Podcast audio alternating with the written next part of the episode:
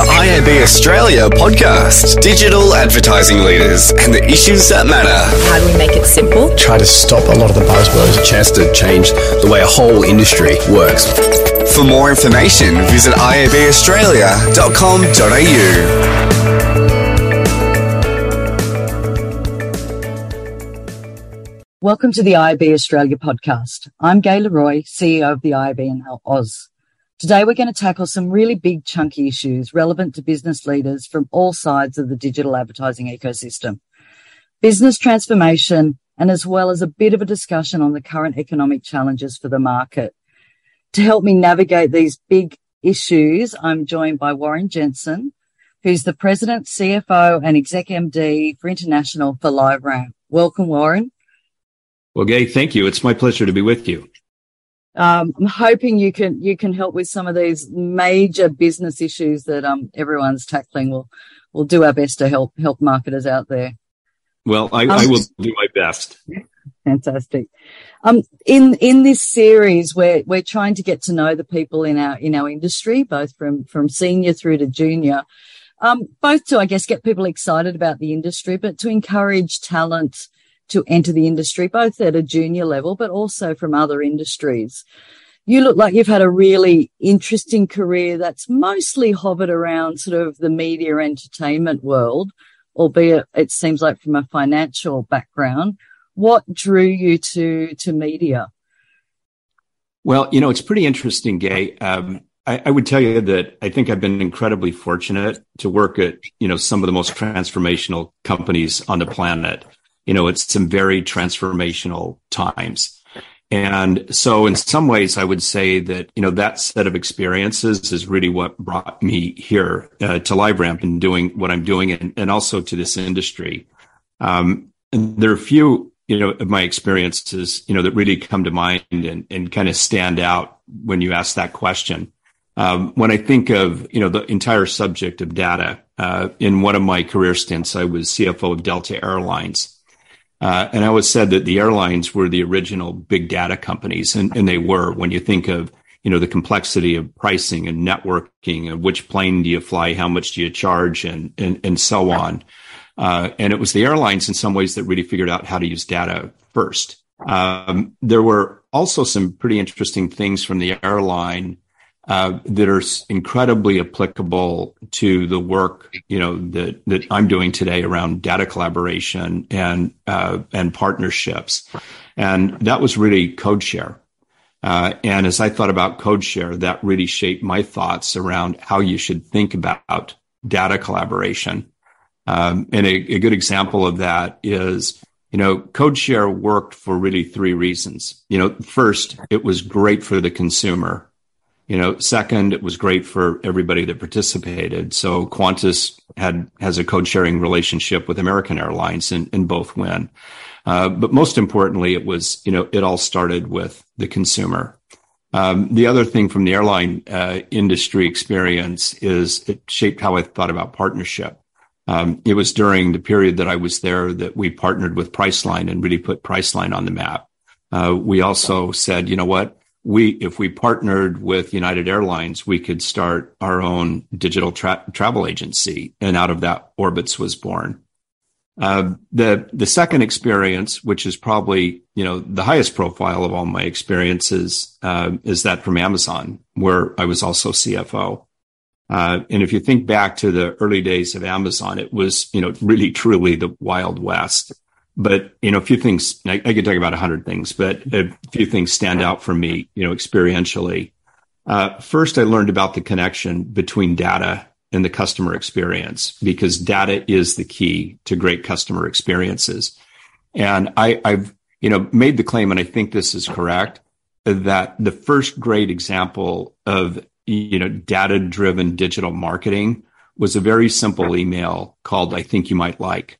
Mm-hmm. And, you know, it was revolutionary at the time. Everybody goes, you know, wow, you know, they know exactly what I want. And, you know, how awesome is that? Uh, and I think those emails, if memory serves me correctly, had literally like a 35% conversion rate, you know, attached to them because people were just so blown away. Yeah. You know, when it was really digital personalization. Um, so, you know, big deal and a big, big part of my learnings. Um, two other things from Amazon, uh, and this is in large part, you know, given Jeff's obsession with the customer. Uh, I really learned how to put the customer first in decision making. You know, and we're in an industry that, you know, we talk about data. Of course, we talk about ROI. We talk about, you know, a lot of things like that. But, you know, the first thing that you always have to remember is it has to start with the customer. Uh, and, you know, and that sort of thinking for me really came out of my time at Amazon. And then finally, I'd, uh, I'd also say that during that period, I really learned how to ch- challenge paradigms. Uh, you know, you could take any traditional thinking and throw it out the window. We were inventing e-commerce.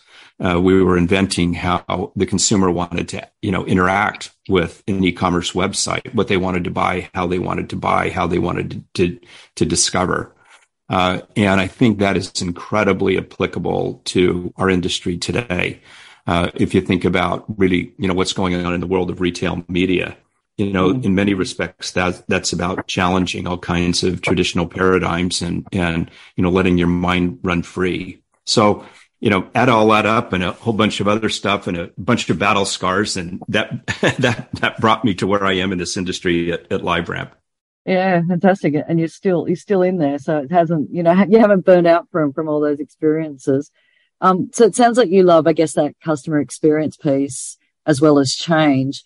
I, I worry sometimes in the digital ad market because we have got so many different players in the mix that that consumer, that, you know, that personal understanding is is sometimes sometimes lost, um, and we have to work really hard to remind ourselves of each role um, of the different organisations, particularly ad tech companies, and how they add to that customer experience because it can get can get a little fuzzy at times. Well, you know, it all it all starts with the customer and it ends with the customer. Um, you know, we, we, we buy experiences, and uh, I, we can never forget that. So thinking about the different companies that you've worked with and, and the clients that you're working with day to day, um, to have a company that's ready to transform, and that can mean a lot of different things in terms of what that transformation might mean.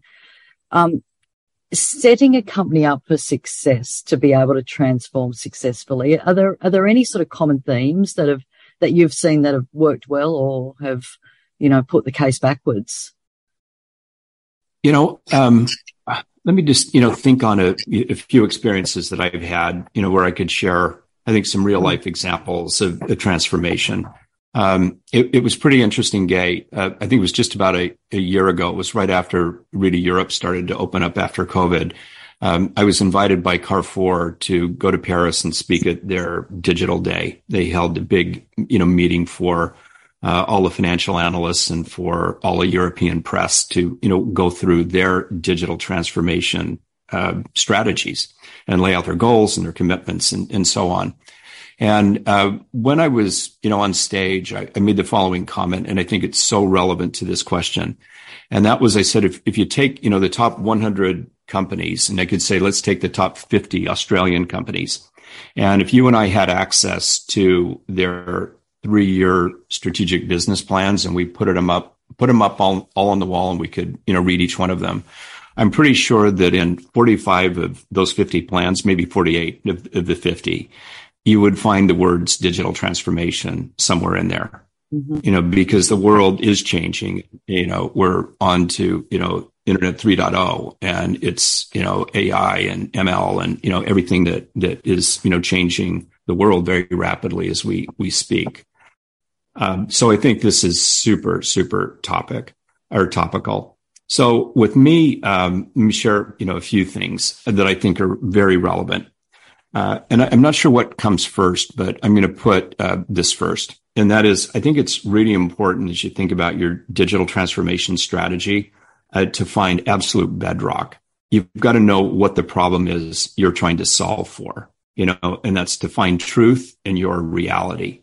Uh, and I believe, you know, as I've studied different companies and, you know, different experiences I've had, you know, many companies that fail, they actually don't know the problem they're solving or they don't accept their reality. Um, I had one experience. It, it's, you know, a financial one, but I think relevant to, you know, this topic. Um, I'm CFO of Electronic Arts And this, I can't remember what year it was, and, and it doesn't really matter, but we had just been on a roll. I mean, you know, like we were blowing it out. I think we had 10 of the top 10 video games in the holiday period. And, you know, our financial results were just incredible. And, you know, just we were on a high. And we reported out our numbers on our earnings call. We gave guidance. And then literally like the next week, somebody, one of the people in our studio calls and says, you know, one of our titles is going to slip. And I'm going, you know, what? You know, because that just blows your quarter up.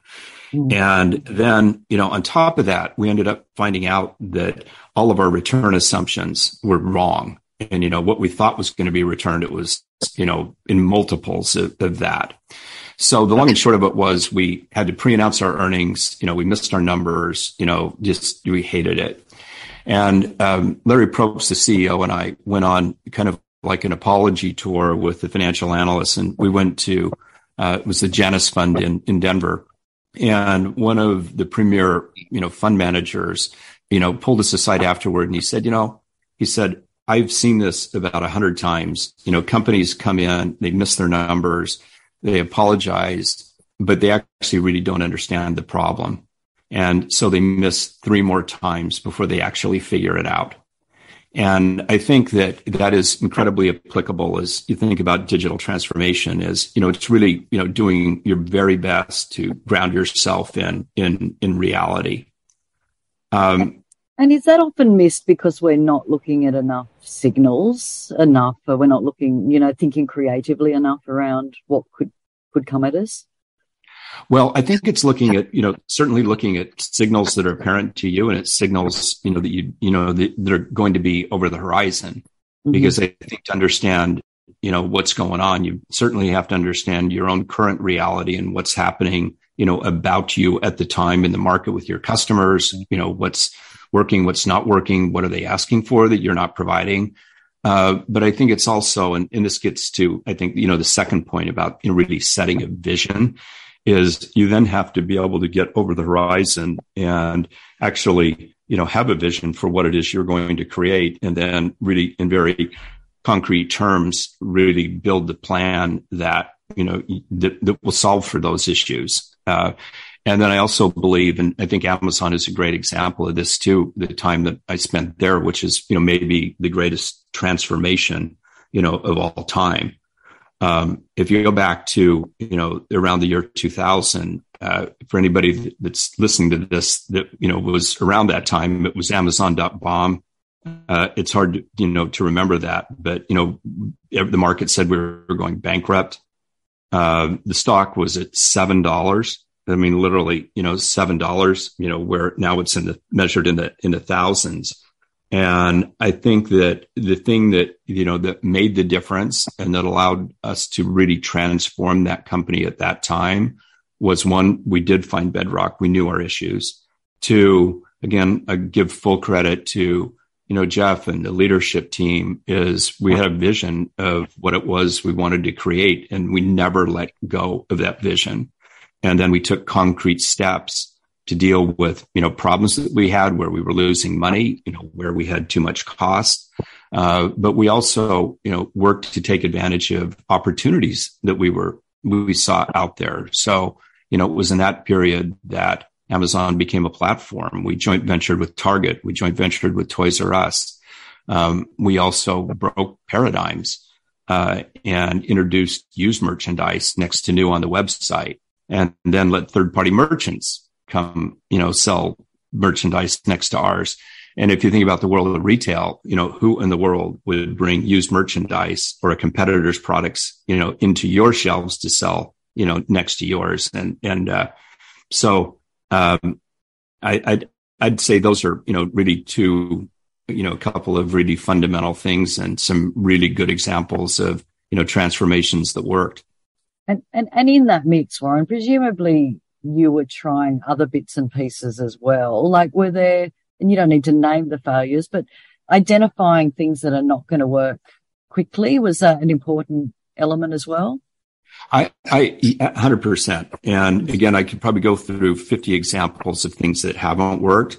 Mm. And it, it's having the courage to try Um, I feel one of the, you know, the things, and we see this today, and you know, a lot of clients when you talk about data collaboration as an example, you know, one of the things that I mentioned to them is I said, like, don't don't focus on the things you can't, focus on the things you can, uh, and then you have to A/B test.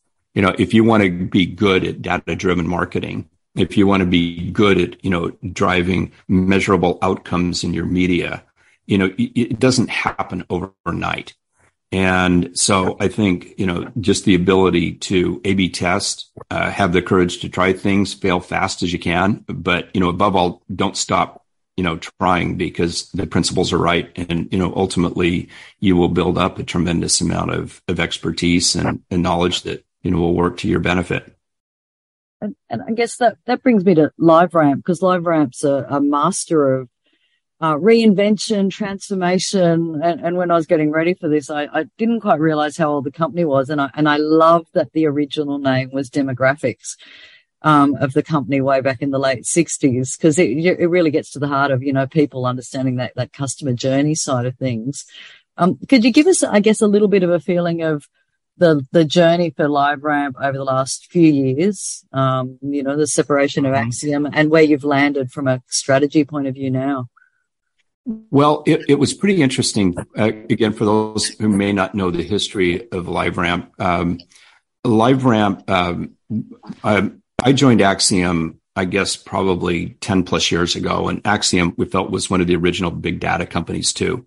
Uh, it had, you know, big relationships with the Fortune 100 companies, had been really at the forefront of building, you know, the marketing database. And when we joined Acxiom at the time. Our vision as a leadership team was to be the connective tissue between the on and offline worlds of marketing. And in 2014, we bought LiveRamp. Uh, and when we bought LiveRamp, uh, it was probably doing, uh, I mean, less than, you know, $25 million of revenue. I think there were 48 employees and LiveRamp was the leader in data onboarding and Acxiom was really second. We had been investing in our, our technology. And fast forward to 2018, um, LiveRamp had become, you know, several hundred million dollars of revenue. It was able to stand on its own. And then we went through our own digital transformation. And at that time, we actually sold Acxiom. And so I, I, I laugh that we, uh, uh, we sold something like 90% of the revenues, 100% of the cash flow. We went from 5,000 employees employees to 750, you know, but yet our, we, we tripled our market cap. Uh, and, you know, and that was, I, again, I, I, things don't always work, but this was a digital transformation that worked. Uh, so where does that lead us today? Uh, I would say LiveRamp has gone through its own, you know, evolution and we go through our own transformation and we sure as heck have our own challenges. But um, the first thing LiveRamp was, I'd, I'd, say we can lay claim to having created the category of data onboarding. Mm-hmm. Uh, the second category I think we can lay claim to is that of people-based identity. Uh, and then the third thing, which I'm, you know, a big part of right now is uh, the work we're doing in in collaboration at scale uh, really allowing our clients and their partners uh, to work together again in a very customer centric way. Uh, and that work is, you know, most noticeable and where you see really the impact is, you know, what's taking place in the world of retail. So in that sort of changing data world, um, and I guess the things that are top of mind for C- CMOs at the moment, there's there's a few factors there that I'm sure hit, is hitting you and your clients. So we've got um, changes in privacy regulation around the world. We've got a completely new way of looking at data from a, from a consumer point of view and a business point of view, and then sort of bubbling away in the background, um, more so in some markets than others sort of economic um, challenges, whether they're already here or on the horizon. Um, I guess out of those topics, first of all, my question would be, what would be the number one um, question or topic that the CMOs are sort of talking to you about at the moment, or is it all well, of it? You know, I, I, think it's all of it. But you know, as you're asking me the question, I would say, you know, the first thing is make sure, you know, if your house is on fire, put out the fire. Yeah. Uh, and uh, I just given you know the scope of my responsibilities, uh, I've you know talked with clients in you know Australia obviously this week, and in whether it's the U.S. or Europe or you know Japan, wherever it might be, and I think everybody is feeling the effects of a slowdown. Uh, and so, you know, the number one thing, you know, I mean, I would do as a CMO is you got to deal with that quickly. Uh, and for me, that's really a move to, you know, making all my media measurable, uh, and ensuring that, you know, you can generate an outcome from, you know, spending your dollars. So I think that's, you know, near term. Okay. I got to deal with, you know, what is right in front of me. Uh, and I believe that most CMOs are dealing with that reality. Um, I think on, on the longer term side, um, I think that you know, the role of a CMO is incredibly exciting, but it, it's way different than, you know, it was, I don't know, gosh, even five years ago, but certainly, you know, 10 to 20 years ago. Uh, I think the CMO has to be one part technologist and, you know, one part creative because again, they're both important uh, to, to the consumer. Um, on the technology side, as I, you know, mentioned before, it's, you just have to understand that data is the key to, you know, creating great customer experiences. And I'd say even more importantly than that is that if your nearest competitor has a stronger data strategy and plan of execution than you do, you know, by definition, every day you are getting behind and you will get beat you know, it might not be tomorrow, but you will get beat if, if they do that. So I think that's, that's a big deal. Um, I'd, I'd also, you know, share one example again, kind of coming back to, uh, this isn't about my experience at Amazon per se. In a little bit it is, but there's a fantastic article which I'd encourage everybody to read. Uh, it was written even a couple of years ago. It was by a, um, a BBC reporter, and this reporter, the gist of the article was he had gone to Amazon and he was, you know, adding up and showing all the different ways that Amazon has data about, you know, him or, you know, or his family. And, uh, and so I went through, you know, all the visits to the website and, you know, all of that stuff. But then he talked about Alexa and the interactions on his Kindle and, you know, and, and it was fascinating. I mean, you, uh, you honestly couldn't, he said you couldn't even download the spreadsheet because there were so many, you know, different levels of contact. And then there was a, a quote in the uh, article and it was from a former Amazon executive and the quote was this it said, you know, Amazon is not a consumer company, it's really a data company. And I think this, whoever it was, you know, that made that quote, got it 1 million percent wrong. Uh, and the point of it, which I think is very relevant to a CMO, is that Amazon is a data company because it is a consumer company. And if you want to be a consumer company, you have to be a data company too. That is the world that we live in and the trends with you know machine learning and artificial intelligence what's going on in advanced you know collaboration and you know things like that just make that uh, really really you know important um, two other things that I would say to you know the CMO is I think that the the world of what is first party data is changing rapidly. Um, you know, even five six years ago, you know, we didn't know the word retail media uh, we didn't think about, you know, if you're uh, uh, Woolies as an example, you know, where you're really thinking about that transactional, that set of, you know, transactional information that you have as a first party asset, you know, when in effect it's, you know, an incredibly very, very, very valuable asset. Um, so I think the definition of first party uh, data is also changing, and you have to again think out of the box. Uh, and then finally, um, I'd encourage any CMO, I think, again, in this changing world, that you've got to start thinking about breaking down the traditional barriers. Uh, if you think back with the, you know, uh, advent of digital, every company set up a digital department.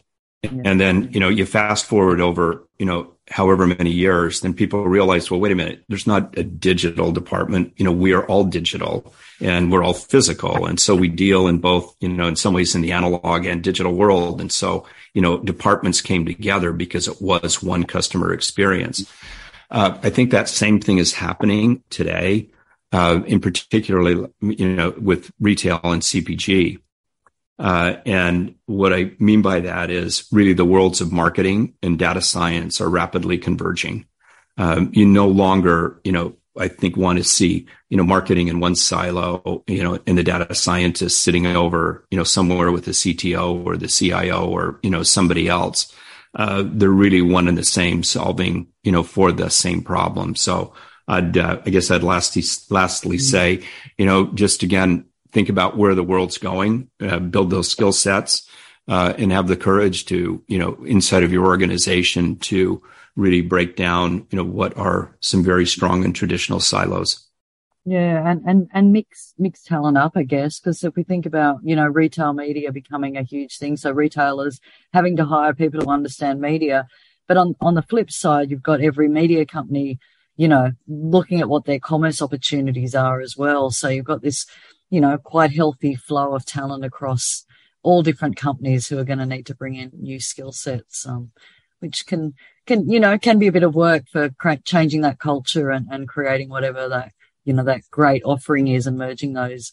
You know they come sometimes can be fiefdoms uh, within large large advertising organizations in particular. Um, well you know mm, yeah. no i was just going to say you know that that is clearly the challenge but you know it's also the upside uh, and I, I think that's you know what really you know is exciting for me is it also creates you know a ton of opportunity you know, and, and for those that, you know, go for it and, and, and keep working, they're, you know, they'll find, you know, I think tremendous value. Yeah, fantastic. I mean, it's definitely, we're seeing, we are starting to see more CMOs become CEOs, um, and sort of with a role on the board. So that, that data and that customer understanding, um, is going to be sort of the secret to their success in the future.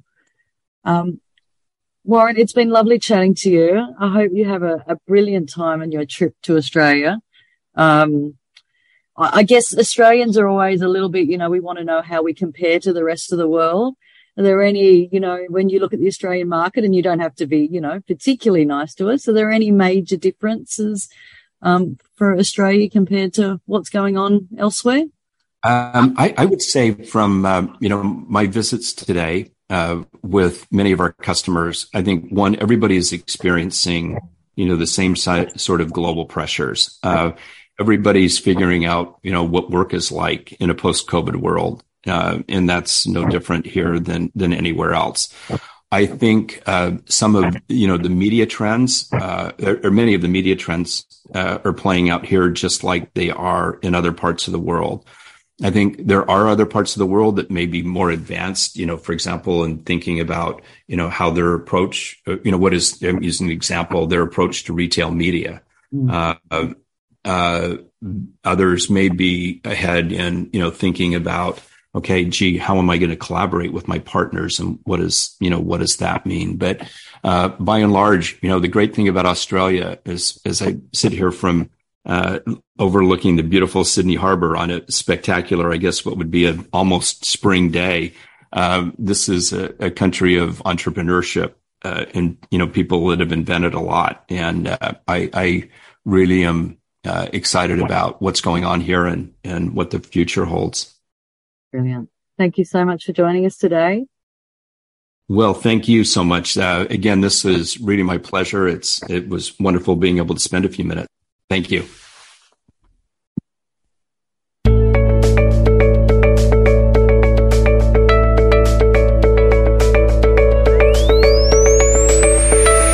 The IAB Australia podcast, digital advertising leaders and the issues that matter. For more information, visit iabaustralia.com.au.